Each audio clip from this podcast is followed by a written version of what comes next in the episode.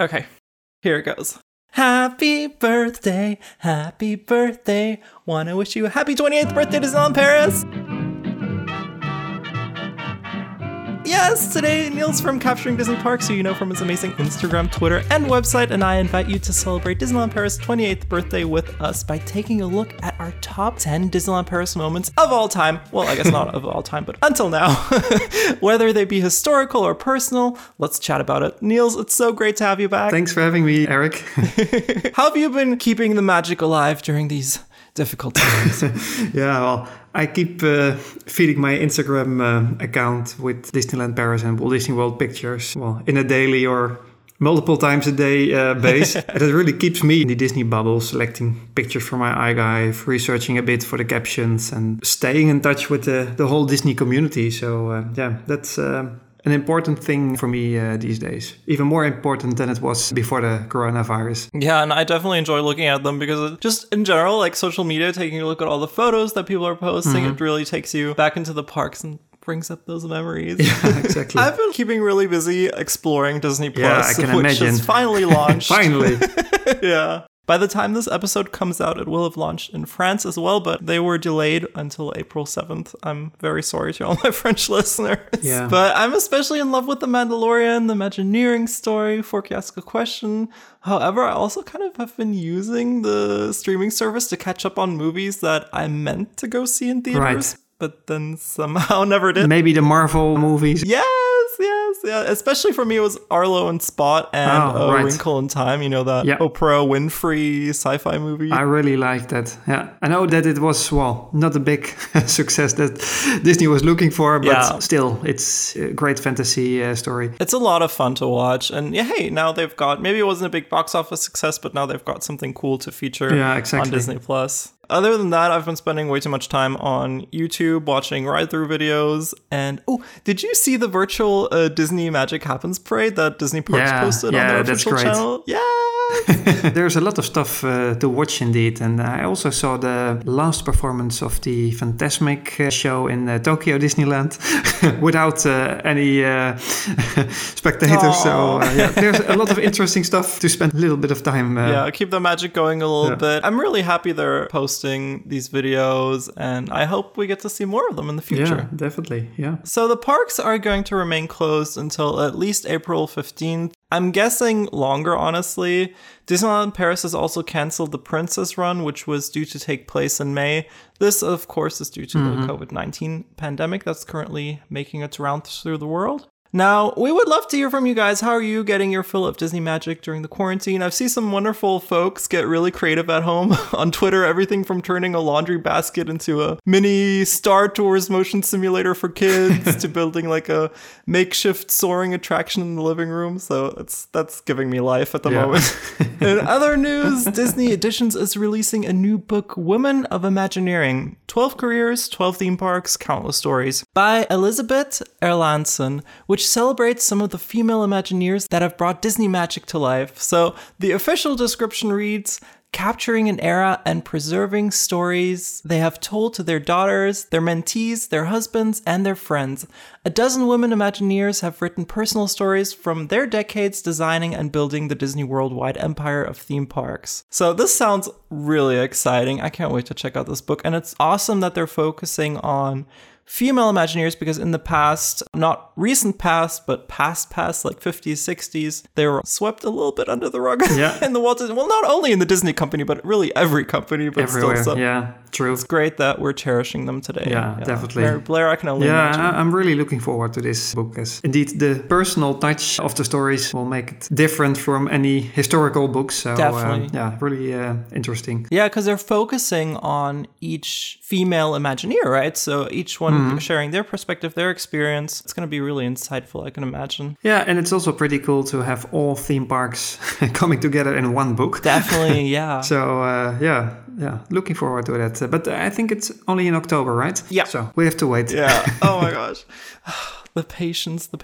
So real quick, before we get into our top 10, I wanted to share this really cool fun fact with you guys. This was shared on the official Disney Parks Twitter page. It reads, many people don't know that Disneyland Paris sits on a historic plain that was once one of the most popular places in Europe for medieval entertainment. Well, more than 800 years ago, during the medieval period, the field of Lagny-sur-Marne, and I'm probably saying that wrong, was the popular place in France for jousting tournaments. The field at Lagny was located east of Paris on the east banks of the river Marne, bordering the region of Champagne. Disneyland Paris now sits on a portion of that vast field. So the largest and most spectacular of all medieval tournaments ever held was hosted there in November 1179 by King Louis. King Louis is from the Jungle Book, right? By King Louis VII of France to celebrate the coronation of his nephew and heir Philip. So it was a tradition in that area that a king would sometimes crown his heir during their own lifetime, which is kind of interesting. So they're basically like retiring. Exactly, yeah. On All Saints' Day, 1179, the nearly 15-year-old Philip was anointed and crowned at Rheims Cathedral, and following the ceremonies, more than 3,000 men, noble knights and their men, met at Lagny-sur-Marne for what might be considered the Super Bowl of the Middle Ages. Yeah, nicely put. Yes!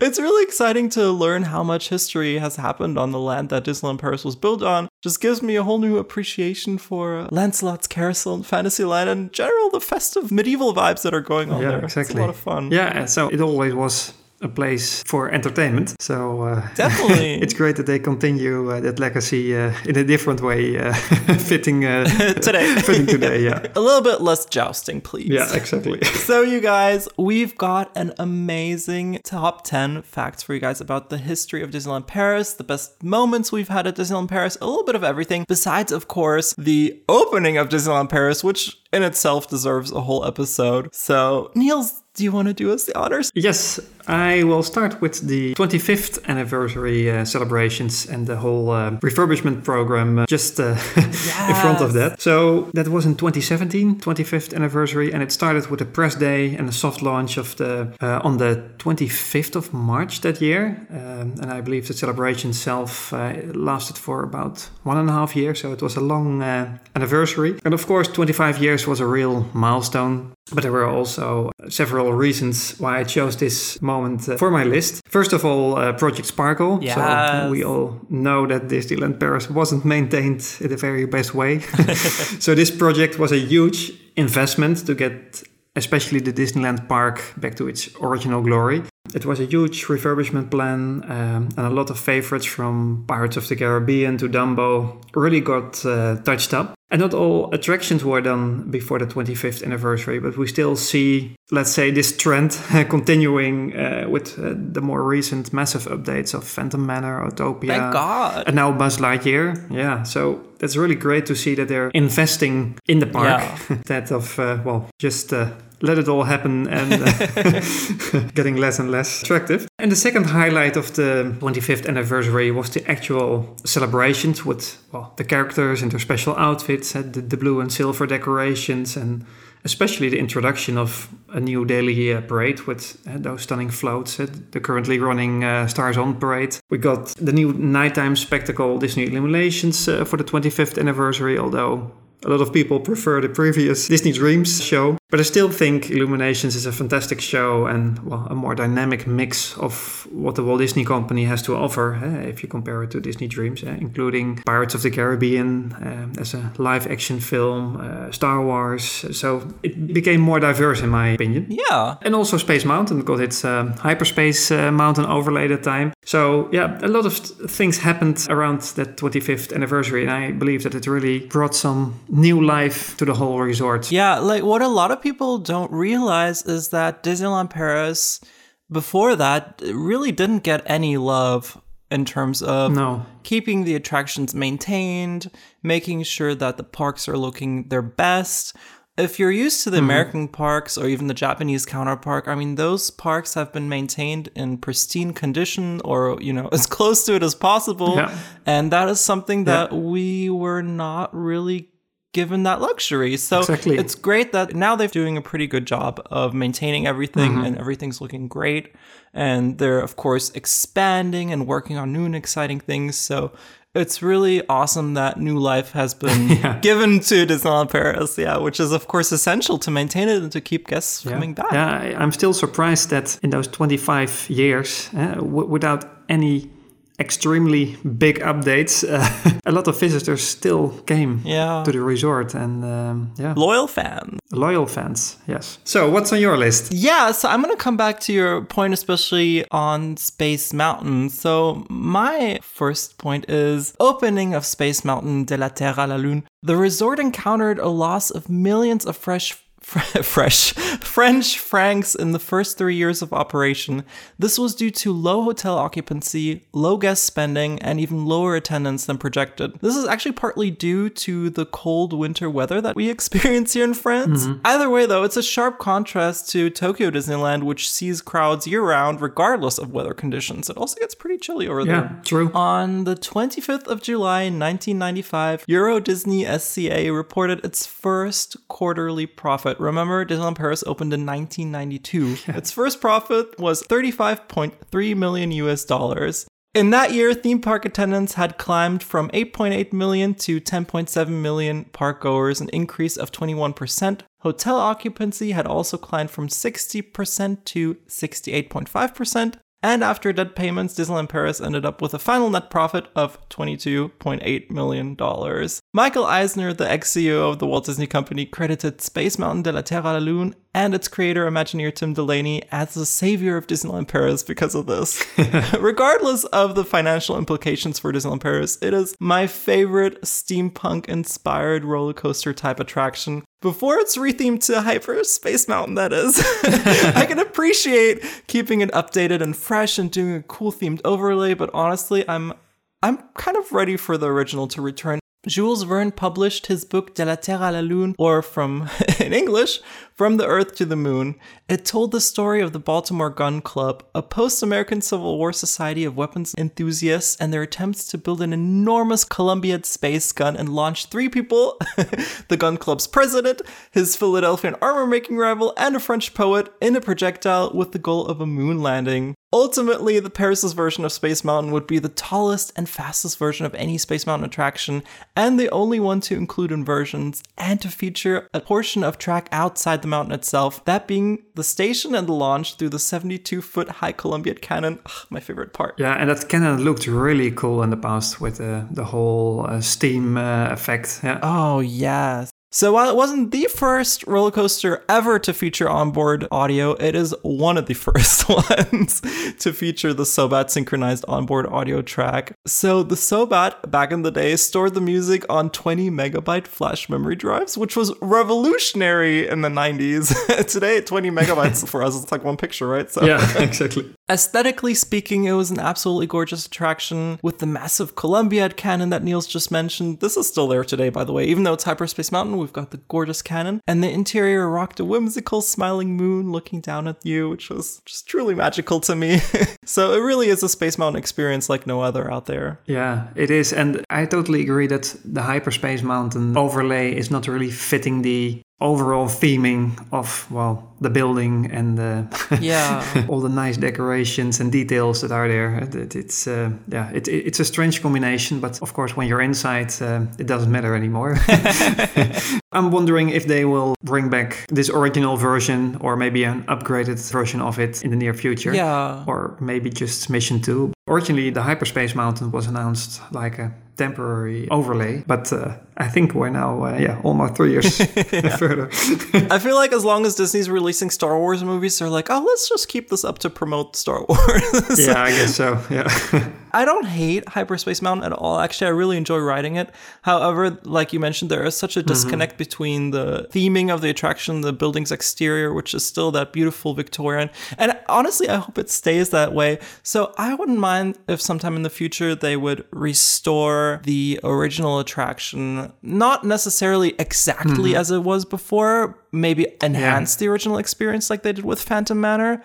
I could see that working really nicely. Yeah, that would be cool. So what's your next one, Niels? The Run Disney events. As well, Run Disney is a road race unit of the Disney Sport Enterprises, and it all started in 1994 with the Walt Disney World Marathon, followed by many races in the US parks at both Walt Disney World and Disneyland Resort. And it became extremely popular over the years with lots of special challenges, themed runs, and even multiple runs a year. But in 2016, the organization decided to bring the event to our Disneyland Paris too, so it became a massive success here in Europe with thousands of runners every year. My wife, daughter, and I ran the 5K twice, and my daughter did the kids races 3 times. Ooh. And it is a really special event, like no other Disney event in the parks, and you get a nice behind the scenes while running. So this year Run Disney France celebrates its 5th anniversary already in September. And it's also the first year that Disney will have a second run weekend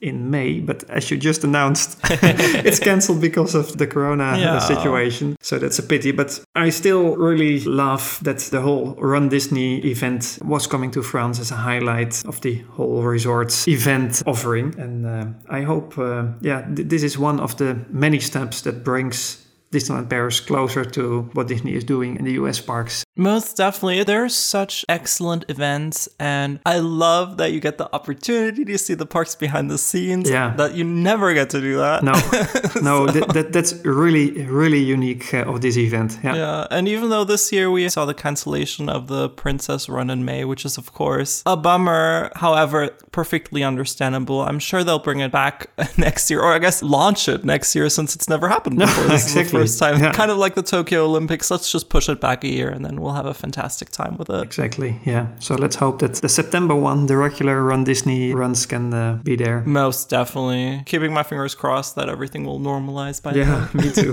It's a long time. Yeah, totally. We actually had a trip planned with my husband's parents for this month, so we had to push that off indefinitely until now because they're in that danger zone of being over 60 years old. So we'll see when we'll reschedule. I hope maybe for October, maybe check out some of the Halloween decorations, and but we'll see. Yeah, Halloween is always great. Yeah, totally. So next on my list is the Main Street Electrical Parade. Oh, wow. Many of you may know the iconic nighttime parade either from the American or Japanese parks, but did you know the parade was also a resident of Disneyland Paris from opening day until 2003? Now, the reason the Main Street Electrical Parade will always have a special place in my heart is besides the float, live performers covered in over 600,000 electronically controlled LED lights, is the fantastic soundtrack. So it's called Baroque Hoedown. The original version was created in 1967 by early synthesizer pioneers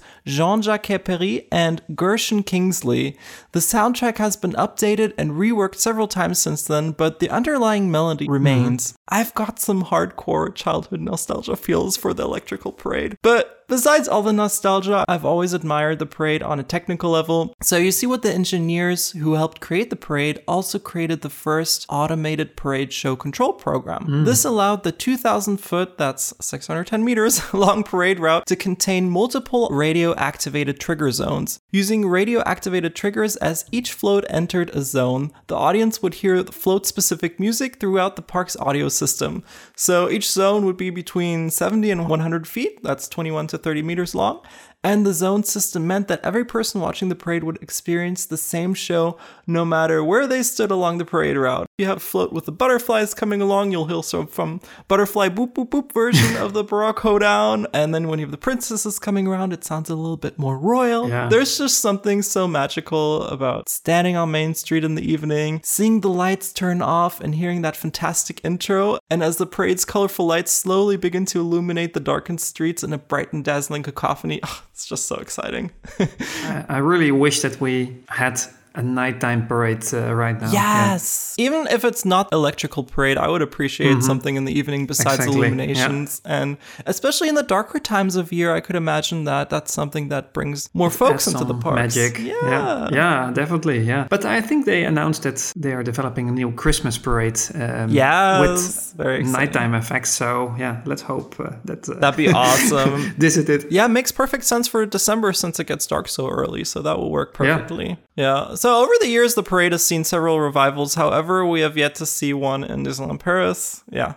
Again, nighttime parade would be a great addition to the parks. Sure. I wouldn't be complaining. No, me neither. Yeah, and what you see happening in, I think, the Disneyland Resort is that they also have projection mapping on all the buildings in Main Street. Yes. And if they can make some kind of combination of illuminated floats and costumes and having some effects that match with the projections on the buildings. Yeah, and they could synchronize it to the floats, like have Ocean from Moana. So not just... the music or the sounds that are synchronizing to the floats, but also the visuals, projections on the building. Yeah.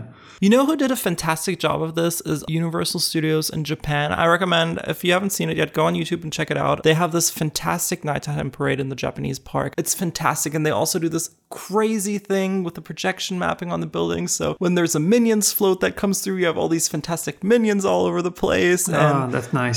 Yeah, it's a lot of fun. So what's your next moment, Niels? My next moment are the Fan Days. Ooh. So that was June 2nd, 2018. Quite recent, actually. The day of the Disney Fan Days inaugural party, a ticketed fan event at the Walt Disney Studios Park. And I personally participated that evening, which was a really special night to me. And although it was called Fan Days, like in multiple days, but written with a Z, it was only one night and it didn't return so far. So yeah, I'm not sure what the idea was behind the name.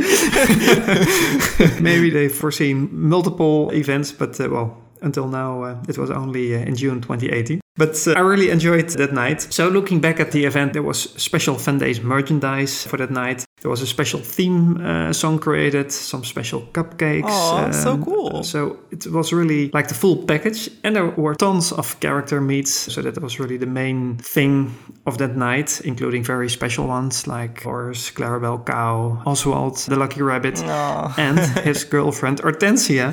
For Hortensia, it even was the first ever park appearance globally. So yeah, Paris really had a unique night. Other characters were given a new look in special Fan Days styled outfits. And we were also able to meet Anna, Elsa, Olaf, Kristoff, some of the big Hero 6 characters, the whole Monsters Inc. cast. So nice. Yeah, it was really a unique opportunity for the character freaks. But there was more besides, the attractions also being opened all night. There was a DuckTales parade. Ooh. With the theme song of the new series, which I really like. Oh my gosh, I have to look that up on YouTube. That sounds awesome. Yeah, it was a pretty simple parade. I think they reused little floats with the bikes that they used on the 25th anniversary parade, yes. Or maybe for the Halloween season they had something like that. But yeah, with that catchy song and some of the DuckTales characters, it was a really fun new experience. One night only. And there was a fantastic dance show with DJ Max, Goofy Sun,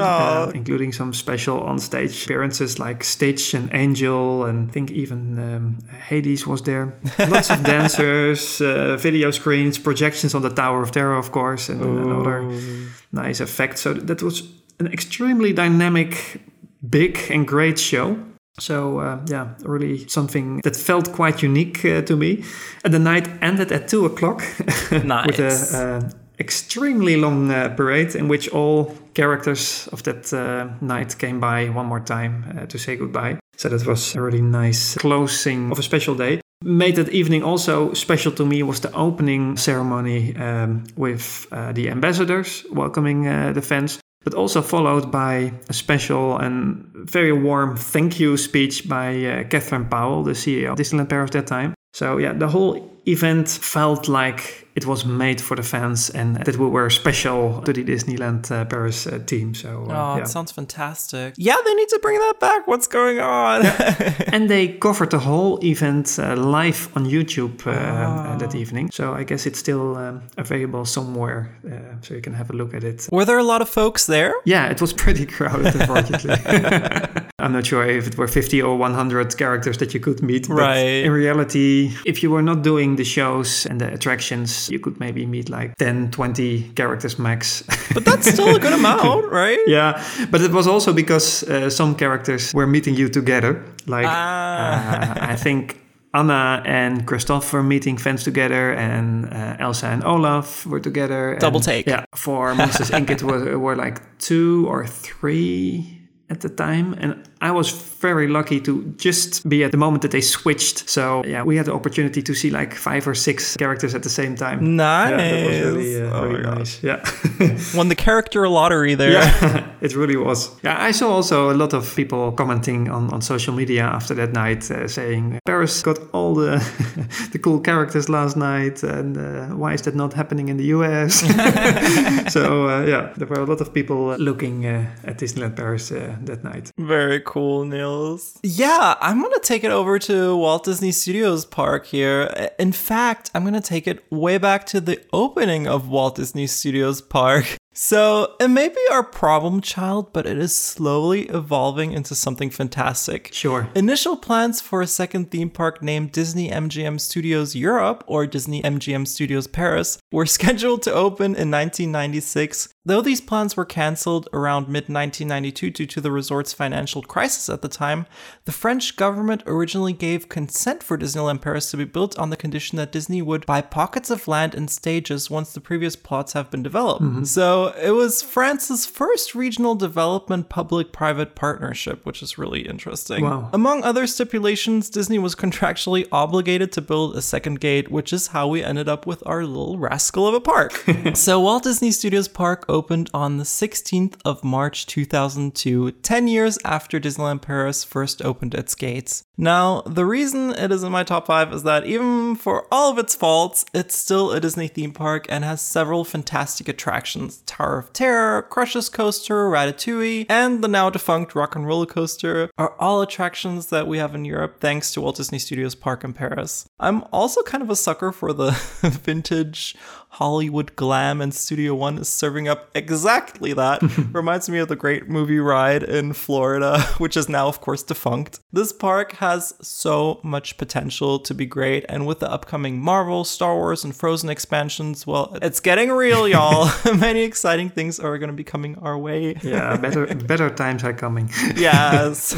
Yeah. So what's next on your list, Niels? I'm staying in the Walt Disney Studios Park. Ooh, Hollywood. I wanted to put the opening of Ratatouille: The Adventure on the list. Yes. It opened in June 2014, and the ride got a soft opening then, and it was officially open to the big crowds in July that year. But for me, it was the first totally new ride opening that I've experienced in Disneyland Paris. It was also the first attraction to be opened in a long time. Yes. Especially a big budget one, as it was a 270 million euros investment. That's a moolah. Yeah, that might include the restaurant, the shop, and the whole square, but still, it was a huge opening, a very needed extension to the Studios Park. Definitely. And yeah, it's still one of my favorite rides in Paris. I really think the Disney Imagineers did a great job, and it's one of the most immersive themed areas in that park, and maybe in the whole resort even. The whole old Paris setting is really nicely done with a lot of details. Gorgeous. And now in 2020, Remy will also open his ride in Epcot, Walt Disney World. So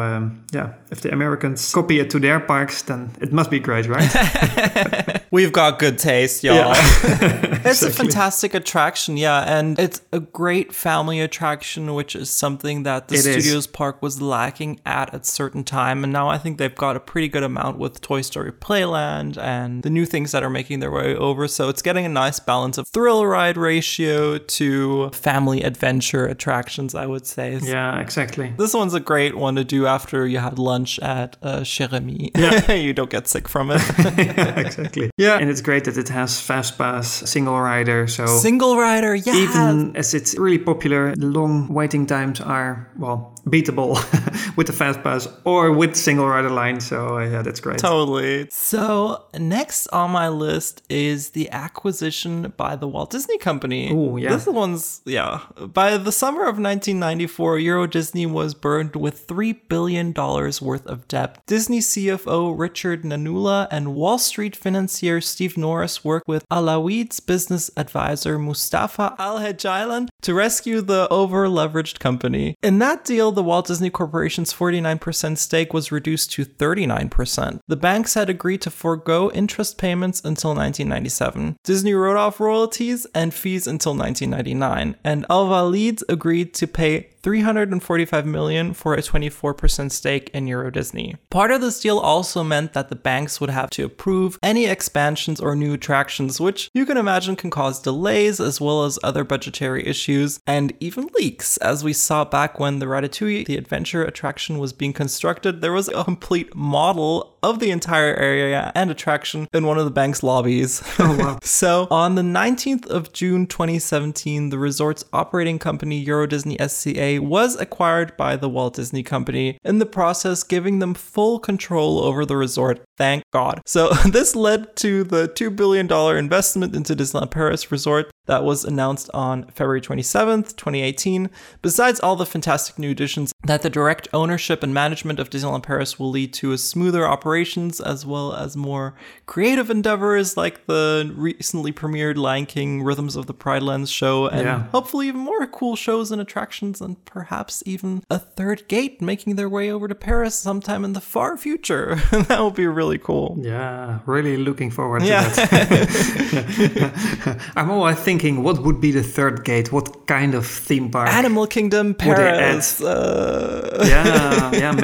Or something completely original, you know, I wouldn't be bothered. Yeah, that would be even better. Totally. Yeah. But I do love Animal Kingdom. Yeah. Or Tokyo Disney Sea. Yes. Well, I've never been there, but I hear so much great stories and what I see on Instagram and YouTube. It's such a cool place. Yeah. That is my favorite international theme park of all time. It is absolutely amazing and supremely crowded, which is the only negative thing about it is because it's so amazing, so many people come. It's popular, so that's another reason to build it in Paris. So we need more people over here. Come on, y'all. People can spread. Some go to Tokyo, some go to Paris. Definitely. Yeah. So that's already my fifth item, the introduction of video projections, or better, video mapping, as that really made Disneyland Paris a more beautiful place, in my opinion. Definitely. So these days we're quite used to the spectacular Disney Illuminations with its fireworks, its laser effects, fountains, all the nice colored lights, fire, sound, and the video projections on the castle. Yes. But making the castle a big video screen was only introduced in 2012 when Disney Dreams was introduced as the new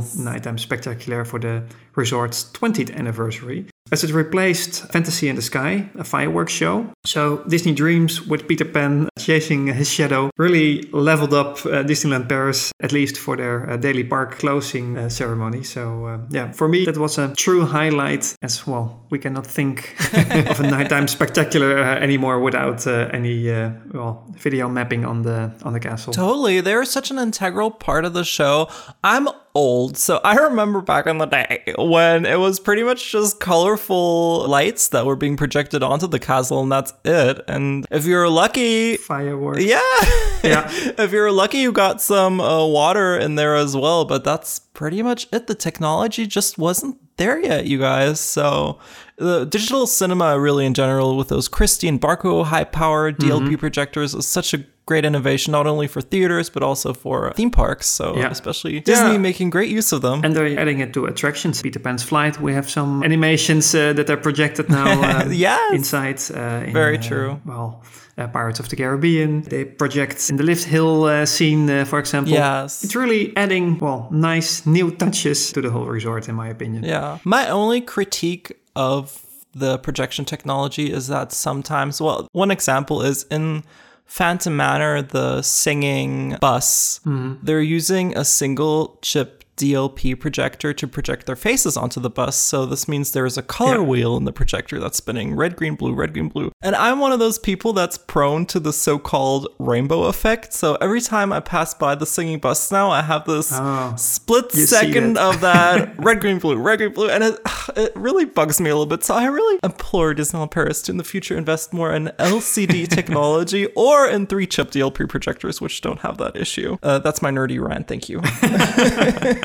Yeah. And when you know it, and looking for it will bother you every time even more. Yeah. No, but and there are also a lot of situations, maybe not in Disneyland Paris, where video projection is just used as a gimmick or overused. Yes. And, Universal Studios. Yeah, exactly. Yeah, but in general, I think Disneyland Paris uses it really to enhance elements, and don't do it too much. That's cool. I agree. I think the balance is there at the moment. Yeah, it's pretty good. Ratatouille may be kind of stepping over the line just a bit here and there, but other than that, I think it's very tastefully done, and it's not an overload of projection where like I need my physical sense. Yeah. Right now there's still plenty that's actually there, which is great, and they use the projection mapping to really just enhance what's already there, which is that's awesome. What I like most. Yeah. So last but definitely not least on my end is Magical Pride, because this is one that's really close to my heart.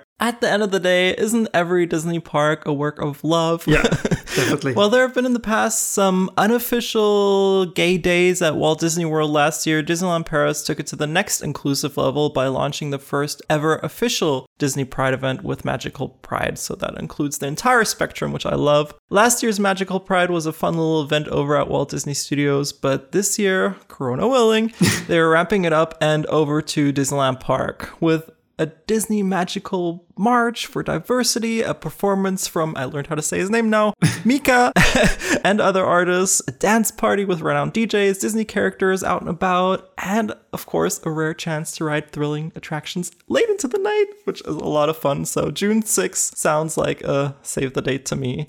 Now, Pride itself, or Christopher Street Day as it's known in most European countries, is not only a celebration, but also a demonstration for the rights of LGBT people and against discrimination and exclusion. While it's essential that these continue, they are not always entirely kid-friendly in terms of nudity and explicit content. So Magical Pride is an excellent family-friendly alternative that's lighthearted, and not even an alternative, it's an addition to the iconic Christopher Street Day Pride. And what's more magical than celebrating love in the happiest place on Earth? So it's a lot of fun. That perfectly fits in Disneyland Paris. I agree. Yeah. What's your last one, Niels? Oh wait, you already had your last one, right? I already had five. So I have to think of a sixth. Yeah, on the spot, I'm just kidding. There are so many highlights, but I think we touched. We got the essentials down. A really nice range of diverse topics with some personal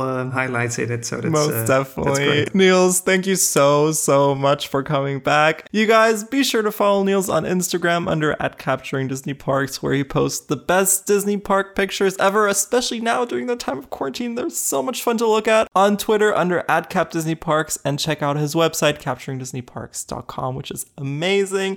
Thank you so much, Niels. Thank you, Eric. Till next time. Talk to you soon. Be sure to subscribe to us on Apple Podcasts, Spotify, Google Podcasts, or whatever the platform of your choice is. And we would very much appreciate it if you could leave a rating and review on your favorite platform. It helps new folks discover the podcast and join in on the fun. Thank you so much, you guys. If you want even more Disneyland Paris in your life, follow Airmagique on Instagram, Twitter, and Facebook, all under @Airmagique. Thanks for joining me today for Airmagique. This is Eric. Have a great day. Bye-bye. Bye-bye.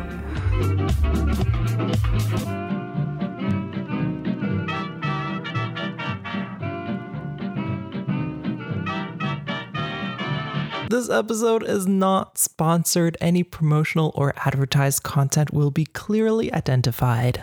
Airmagique is an unofficial podcast made with love and is not affiliated with the Walt Disney Company or any of its subsidiaries.